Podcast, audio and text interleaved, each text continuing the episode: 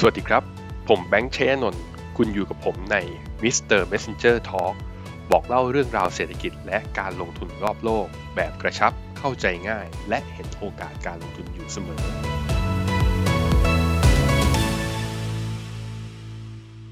กองทุนประกันสังคมเสี่ยงล้มจริงไหมใครที่ส่งกองทุนประกันสังคมอยู่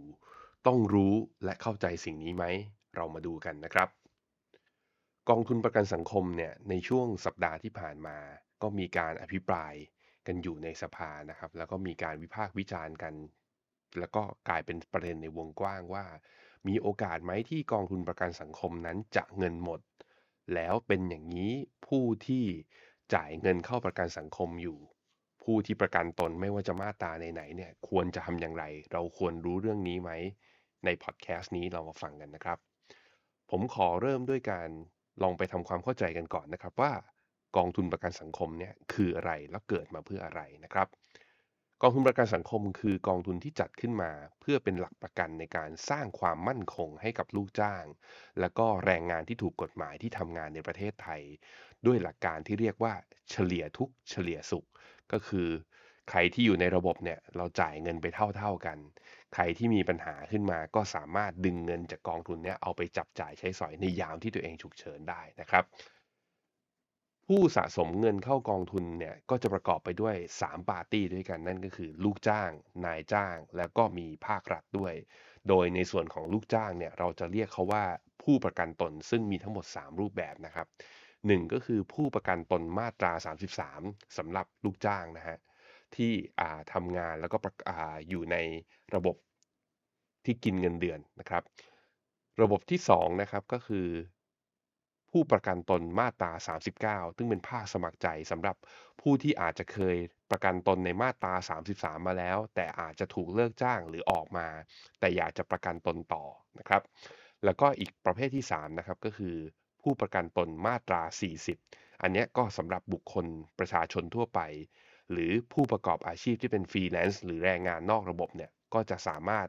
มาเข้าสู่กองทุนประกันสังคมด้วยมาตรา40ได้นะครับคราวนี้เวลาเราจ่ายเงินเข้ากับกองทุนประกันสังคมเนี่ยเราได้อะไรนะครับก็คือได้สิทธิประโยชน์จากการเป็นผู้ประกันตนนะครับตามแต่ละเงื่อนไขเนี่ยมาตรา33 39 40เนี่ยไม่เหมือนกันแต่ภาพรวมก็คือจะมีการ1ได้เงินทดแทนจากการขาดรายได้2คือได้เงินทดแทนในค่าทำศพ3ได้เงินช่วยเหลือกรณีบุตรคลอดลูกนะครับ4ได้เงินสงเคราะห์บุตรในคล้ายๆกับเป็นทุนการศึกษานั่นแหละนะฮะ5ก็คือได้เงินบำเหน็จชราภาพแล้วก็6คือได้สิทธิ์ในการลดหย่อนภาษีประจำปีตามการที่เราจ่ายจริงไปอันนี้คือสิทธิ์ของผู้ประกันตนของกองทุนประกันสังคมนะครับอ่ะแล้วคราวนี้ผู้ประกันตนแต่ละมาตราเนี่ยมีจำนวนเยอะเท่าไหร่นะครับก็จากรายงานสิ้นไตรมาส2เมื่อปีนี้แหละฮะที่ผ่านมานี้มีผู้ที่ขอประกันตนนะจำนวนทั้งหมด24,400,000 คนแบ่งเป็นผู้ประกันตนตามมาตรา33เนี่ยคือ 11,700,000 คนมาตรา39 1,800,000 คนแล้วก็มาตรา40เนี่ย10,900,000 คนนะครับถามว่าเป็นจำนวนเยอะไหมก็ผู้เสียภาษีในบ้านเราเนี่ยอยู่ที่ประมาณสักเกือบ30ไม่ถึง40ล้านก็แสดงว่าจะเห็นว่าผู้ที่อยู่ใน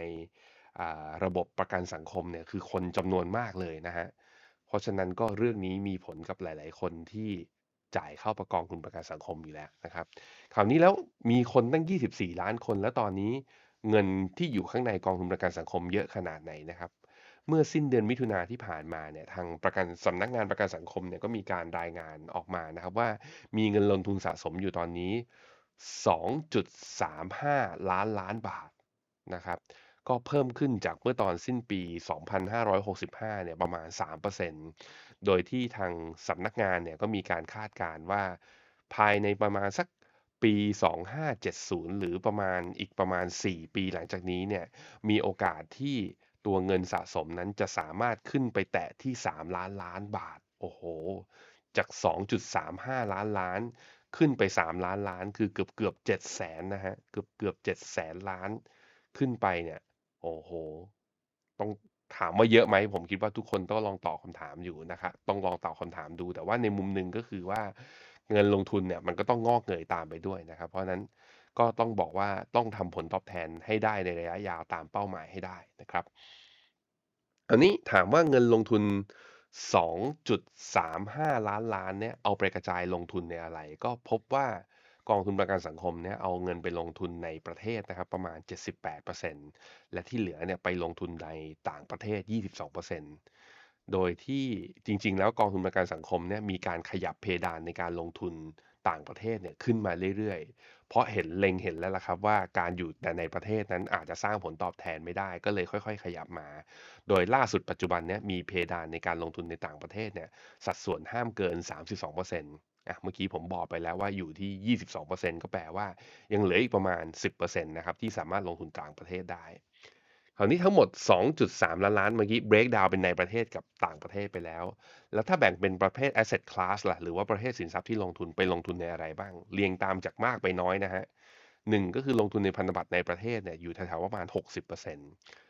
2คือลงทุนในตราสารหนี้แต่ลงทุนผ่านหน่วยลงทุนนะฮะเป็นตราสารหนี้ต่างประเทศเนี่ยประมาณ 10%3 ครับลงทุนในเงินฝากประมาณ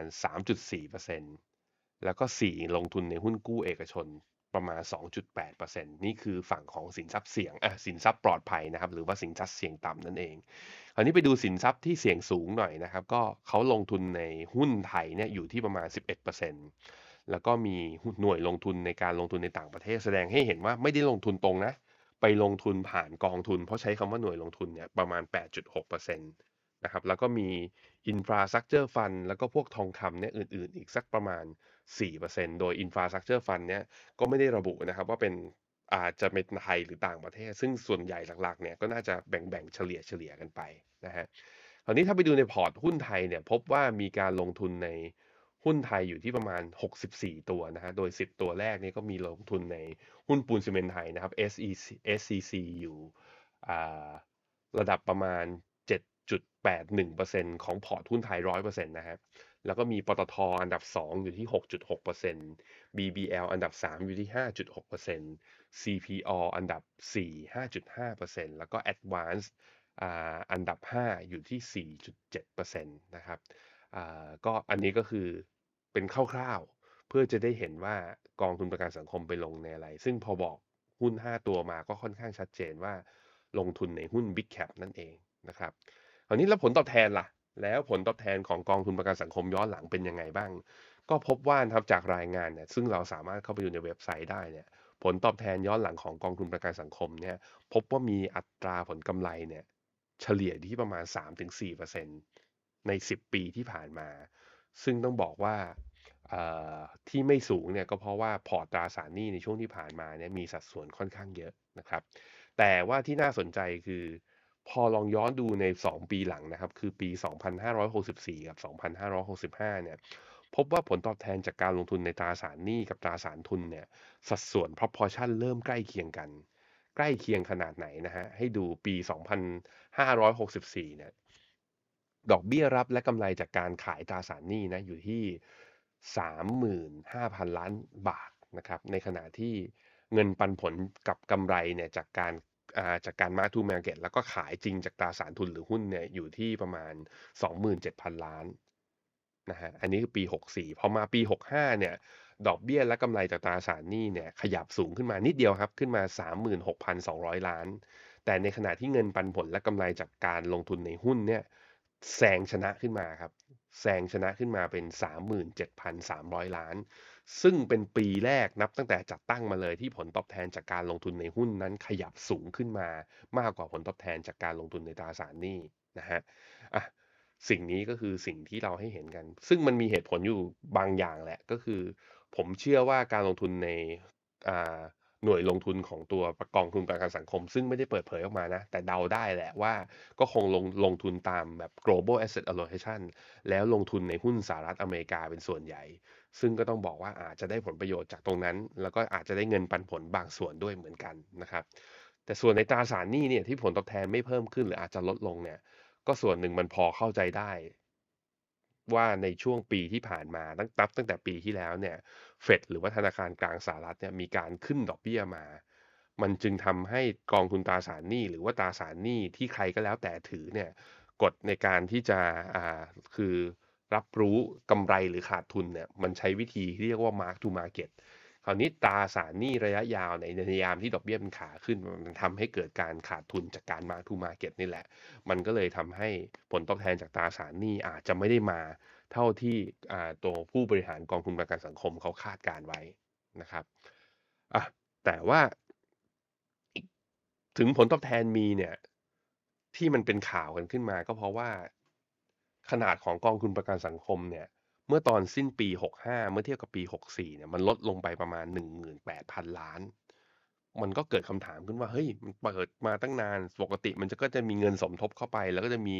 ผลตอบแทนจากการลงทุนเนี่ยใส่เข้าไปด้วยแล้วมันเป็นไปได้ไงที่บวกตั้งเยอะแบบว่าผลตอบแทนก็บวกตั้งเยอะแต่ขนาดกองทุนเนี่ยลดลง 18,000 ล้านนะครับก็ทางสำนักงานประกันสังคมก็ชี้แจงว่าเป็นเพราะว่าเงิน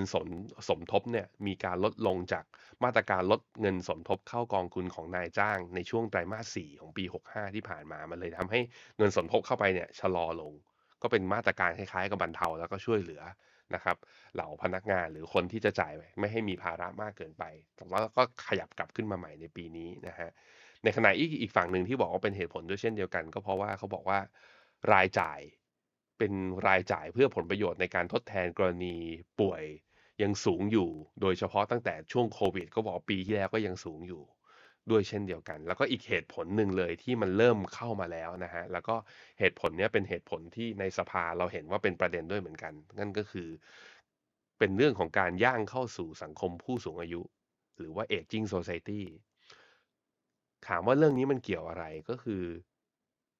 คนที่จ่ายเงินเข้ากองทุนประกันสังคมนะครับสะสมมาเรื่อยๆเนี่ยวันหนึ่งก็คือสิ่งที่เขาได้ผลประโยชน์อย่างหนึ่งที่ผมบอกไปก็คือเงินบำเหน็จชราภาพก็คือหยุดจ่ายแล้วแต่ได้บำเหน็จไปเพราะนั้นคนที่ได้บำเหน็จจากการที่เกษียณตัวเองออกไปเนี่ยมันก็กลายเป็นว่าเงินก้อนนั้นก็จะเป็นรายจ่ายของกองทุนประกันสังคมซึ่งมันเป็นไปตามวัตถุประสงค์ของกองทุนนะก็คือเอาไว้เลี้ยงเราในยามชราภาพนั่นเองนะฮะประเด็นก็คือที่มันมีความเสี่ยงก็คือ2ปีล่าสุดเนี่ยนะหลังจากโควิดมาเนี่ยเรามีเด็กเกิดใหม่น้อยกว่าจำนวนผู้เสียชีวิตผมหมายถึงทั้งหมดในประเทศไทยเลยซึ่งมันมีอัตราส่วนอยู่ตัวหนึ่งเขาเรียกว่าอัตราส่วนที่เรียกว่า Fertility Rate Fertility Rate คืออัตราการเจริญพันธุ์ต่อสตรี1คนของประเทศนั้นๆถ้าเป็น2แปลว่าสตรี1คนเนี่ยก่อนเสียชีวิตเนี่ยมีบุตรให้2คนแต่ปรากฏว่าของเราเนี่ยประเทศไทยเราเนี่ยอยู่ที่ 1.1คิดง่ายๆอย่างนี้ครับคือผู้หญิงจะมีลูกได้ก็ต้องมีผู้ชายใช่ไหมเราก็ต้องมีการสืบพันธุ์ต้องแต่งงานกันปรากฏว่าผู้หญิง1คนมีลูก 1.1 เนี่ยของไทยก็คือมีลูก1คนแต่เวลาเสียชีวิตเนี่ยก็คือพ่อกับแม่เนี่ยตายไปแต่ทดแทนให้ประชากรโลกเพียงแค่1ประชากรไทยเพียงแค่1มันก็แปลว่าถ้า fertility rate ต่ำกว่า2อ่ะประชากรของประเทศนั้นๆน่ะจะไม่เพิ่มขึ้นแต่ของเราอยู่ที่ 1.1 มันแปลว่าประชากรของประเทศเราเนี่ยในอนาคตนะมันจะจำนวนลดลงด้วยซึ่งตัวเลข 1.1 นี้มันน่าห่วงตรงที่ว่าเราต่ำกว่าญี่ปุ่นด้วยซ้ำไปฮะญี่ปุ่นเนี่ยตอนนี้ fertility rate เขาอยู่ที่ 1.2 คนที่อยู่ใกล้ๆเรานั้น 1.1 เหมือนเราก็มีจีนสิงคโปร์ไต้หวันซึ่งอย่างสิงคโปร์เนี่ยก็ชัดเจนว่าคือดึงดูดแรงงานต่างชาติเข้าไปเพื่อที่จะแบบว่าเติมคนเข้าไปส่วนจีนเนี่ยเดี๋ยวก็ต้องแก้ปัญหาคือมันเป็นปัญหามาจากตั้งแต่วันชาย policy ของเขาตั้งแต่ยาวนานมาแล้วนะครับจริงๆปัญหาเรื่อง fertility rate ต่ำกว่า2เนี่ยเกิดในประเทศพัฒนาแล้วหลายๆที่นะจีนไต้หวันสิงคโปร์เนี่ยก็ที่หนึ่งแต่ว่าอีกที่หนึ่งของอีกฝั่งหนึ่งของโลกก็คือยุโรปก็เจอปัญหานี้อเมริกาก็เจอปัญหานี้ซึ่งวิธีการแก้ก็คือเรื่อง migration หรือว่าการอพยพนำแรงงานจากต่างชาติเนี่ยเข้าไปนะครับคราวนี้ถ้าเอาเรื่อง fertility rate เนี่ยมาจับกับตัวจำนวนผู้ประกันตนก็น่าจะพอเห็นภาพทันทีนะครับว่าผู้ประกันตนใหม่เนี่ยเข้ามาจ่ายเงินสมทบให้กับกองทุนเนี่ยน้อยลงในขณะที่ผู้เกษียณอายุที่ไม่ต้องสมทบแล้วได้เงินจากเบี้ยชราภาพเนี่ยเพิ่มขึ้นเรื่อยๆเนี่ยสมดุลระหว่างเงินเข้ากับเงินออกเนี่ยมันก็จะเปลี่ยนไปทันทีนั่นจึงเป็นปัญหานะครับแล้วก็เลยมีการทำประมาณการกันออกมานะทั้ง research paper ของ TDRI รวมถึงการวิจัยสำนักวิจัยอิสระหรือนักวิชาการต่างๆก็บอกว่าเฮ้ย เงินมันจะค่อยๆลดลงในประมาณถ้าอีกประมาณ10ปีข้างหน้าแล้วมากกว่านั้นคืออีก30ปีข้างหน้าจะถึงขั้นถังแตกหรือเปล่าซึ่งผมคิดว่าอาจจะยังเป็นเรื่องที่ยาวเกินไปนะครับที่เราจะพูดกันถึงมุมนั้นคือแต่ว่ามันเริ่มเห็นแล้วแหละมันเริ่มเห็นบาลานซ์เรื่องนี้ซึ่งทางแก้ผมคิดว่าประกันสังคมน่าจะมีการศึกษาเรื่องพวกนี้แล้วเราอาจจะได้เห็นนะภายใน 5-10 ปีข้างหน้าอาจจะมีการแก้กฎเกณฑ์ของตัวกองทุนประกันสังคมบ้างแต่เรื่องที่1ก็คือว่าประกันสังคมอาจจะจำเป็นที่จะต้องลงทุนหรือเรียกว่ามีกรอบนโยบายในการลงทุนที่เปิดรับความเสี่ยงมากขึ้นเพื่อสร้างผลตอบแทนให้ดีขึ้นได้มากกว่านี้หรือไม่แต่เรื่องนี้ก็เป็นดาบสองคมเพราะว่านี่มันคือเงินประกันน่ะถ้าไปลงทุนเสี่ยงมากๆแล้ววันที่ขาดทุนสมมตินะมีการปรับฐานรุนแรงของตลาดหุ้นเพราะว่าเวลาเสี่ยงมากขึ้นเงินก็แปลว่าก็ต้องไปลงหุ้นถ้าอย่างนั้นนะมันอาจจะผู้ประกันตนเจอแบบว่าการบริหารที่แบบว่าคือแม้แต่เงินเราเองอ่ะแม้แต่เงินเราเองเราลงทุนในกองทุนเรายังงอเรายังแบบว่าเรายังรู้สึกเลยอยากจะเปลี่ยนผู้จัดการกองทุนเลยคราวนี้ผมคิดว่าเรื่องนี้ประกันตัวกองทุนประกันสังคมเองแล้วก็ผู้จัดการกองทุนเองอ่ะอาจจะเปิดรับความเสี่ยงไม่ได้มากกว่านี้แต่ก็มีรูมในการที่จะเปิดขึ้นเพราะจากกำหนดนโยบายครับอย่างน้อยๆนะจากลงทุนในต่างประเทศ 22% ณ ปัจจุบันเนี่ยเพิ่มอีกสัก 10% ขึ้นไปที่ 32% ตามกรอบเดิมนะแค่นี้ก็เพิ่มผลตอบแทนได้แล้วนะฮะนี่คือเรื่องที่1เรื่องที่2ก็คืออาจจะมีการพิจารณาปรับเพดานค่าจ้างเฉลี่ยนะที่ใช้ในการคำนวณเงินจ่ายเงินสมทบเนี่ยจากตอนนี้มันอยู่ที่ 15,000 บาทแล้วจ่าย750อาจจะขยับเพดานขึ้นไปก็ได้ครับถ้าจาก 15,000 เป็น 17,500 หรือ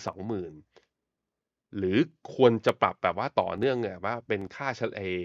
จ้างเฉลี่ยเนี่ยปรับตรงนี้ได้นะก็จะมีเงินเข้าสู่กองทุนประกันสังคมเนี่ยเฉลี่ยเพิ่มขึ้นอย่างน้อยๆก็ 4-5% ต่อปีเนี่ยมันก็จะยืดอายุเวลาในการที่เงินจะหมดออกไปได้มากขึ้นแต่เรื่องนี้ผมคิดว่ามันก็ต้องมีการ hearing ก็ต้องฟังเสียงประชาชนนะก็คือมันแปลว่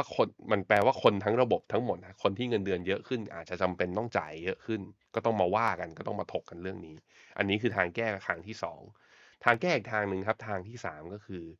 เพิ่มอายุผู้ที่มีสิทธิ์รับเงินบำนาญเนี่ยซึ่งตอนนี้นะตามกฎหมายก็คือแรงงานเนี่ยต้องมีอายุครบ55ปีถึงจะมีสิทธิ์ที่ได้รับเงินจากกองทุนชราภาพลองเลื่อนสัก58หรือ60ตามอายุเกษียณจริงๆอ่ะแค่นี้ก็แปลว่าก็คือว่าก็จะจ่ายก็คือคนที่อายุ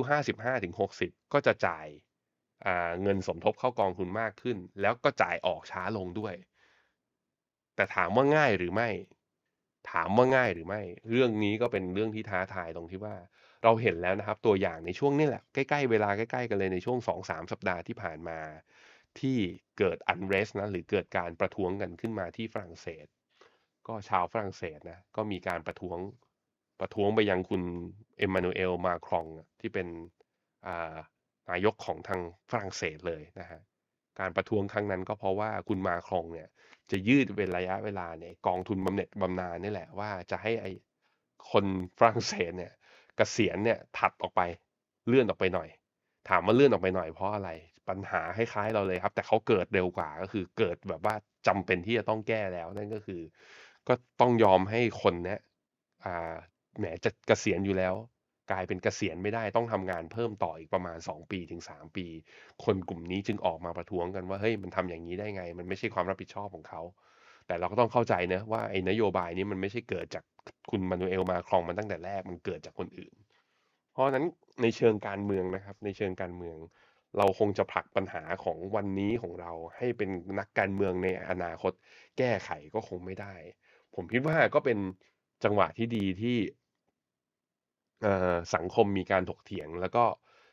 หันมาใส่ใจกับเรื่องนี้เรื่องกองทุนประกันสังคมกันตอนนี้เพื่อที่จะหาทางแก้ไขกันต่อไปในระยะยาวเพราะตัวนี้มีผลกับการที่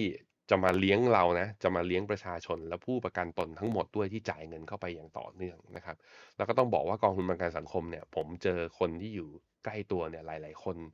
มากๆที่ได้ประโยชน์นะครับไม่ว่าจะเป็นค่าทำฟันค่ารักษาพยาบาลที่บางทีคือกองทุนประกันสังคมเนี่ยสามารถแอบสอบได้ด้วยเช่นเดียวกันนะครับมันก็ไม่ได้มีแต่คือมันก็แหละที่บอกว่าคนใช้ประกันสังคมพอเข้าไปต่อคิวที่โรงพยาบาลแล้วเป็นเหมือนกับเป็นคนไข้ชั้น2ชั้น3หรือเปล่า แต่ผมคิดว่ามันก็มีทั้งมุมที่เราก็ต้องถกแล้วก็มีทั้งมุมที่เป็นข้อดีด้วยเหมือนกันนะครับแต่อยากจะสรุปจบพอดแคสต์นี้ด้วยอย่างนี้ครับว่าเรื่องของ Aging Society เนี่ยที่เห็นนะมันเป็นประเด็นที่เข้ามากระทบแล้วก็เป็นความกังวลว่ากองทุนประกันสังคมเนี่ยเงินจะรีบหมดวะหรือจะค่อยๆลดลงหลังจากนี้หรือไม่เนี่ยเหตุผลเรื่อง Aging Society เนี่ยเป็นเรื่องหนึ่งแต่ว่าการเข้าสู่สังคมผู้สูงอายุนี้ไม่ใช่เป็นปัญหาของเฉพาะกองทุนประกันสังคมเท่านั้นแต่มันเป็นปัญหาในหลายๆมิติมากๆมันเป็นปัญหาในหลายๆมิติมากๆในมิติของคนหรือว่าผู้ลงทุนเองก็คือเราจะมีอายุยาวขึ้นนะครับใครที่อยากจะ early retire หรือคิดว่าตัวเองจะ retire 60แล้วบอกว่าเฮ้ยมีเงินก้อนเท่านี้10ล้าน20ล้านน่าจะเพียงพอตอนนี้อายุไขของคนเราเนี่ยเฉลี่ยเนี่ยขึ้นไปผมคิดว่าตอนที่ผมอายุ40นะผมก็คาดว่าผมน่าจะตายแถวๆประมาณสัก85 90แต่รุ่นลูกเราเนี่ยที่อายุต่ำกว่า10ขวบเนี่ยเขาจะเสียชีวิตนะหรืออายุไขของเขาจะอยู่ที่ประมาณ100ปีเราจะอยู่ยังไงเมื่อเราเกษียณ60แล้วต้องใช้ระยะเวลาอีก40ปีโดยที่ไม่มีรายได้แล้วเราอาจจะหยุดทำงานไม่ได้จริงๆเราอาจจะให้เราในวันพรุ่งนี้เตรียมตัวแทนเราไม่ได้เราจำเป็นที่จะต้องหาทางมีวินัยทางการเงินมากขึ้นมีมุมมองต่อการลงทุนที่เปิดกว้างและลงทุนในระยะยาวมากขึ้นไม่ใช่เพื่อใครแต่เพื่อเราในอนาคตครับสวัสดีครับ Finomina Exclusive บริการที่ปรึกษาการลงทุนส่วนบุคคลที่จะช่วยให้เป้าหมายการลงทุนของคุณเดินทางสู่ความสำเร็จไม่ว่าคุณจะเป็นนักลงทุนสายไหนเริ่มต้นที่ 500,000 บาทสมัครเลยที่ fino.me/finomina-exclusiveหรือ LINE@ Finomina Port คำเตือนผู้ลงทุนควรทำความเข้าใจลักษณะสินค้าเงื่อนไขผลตอบแทนและความเสี่ยงก่อนตัดสินใจลงทุน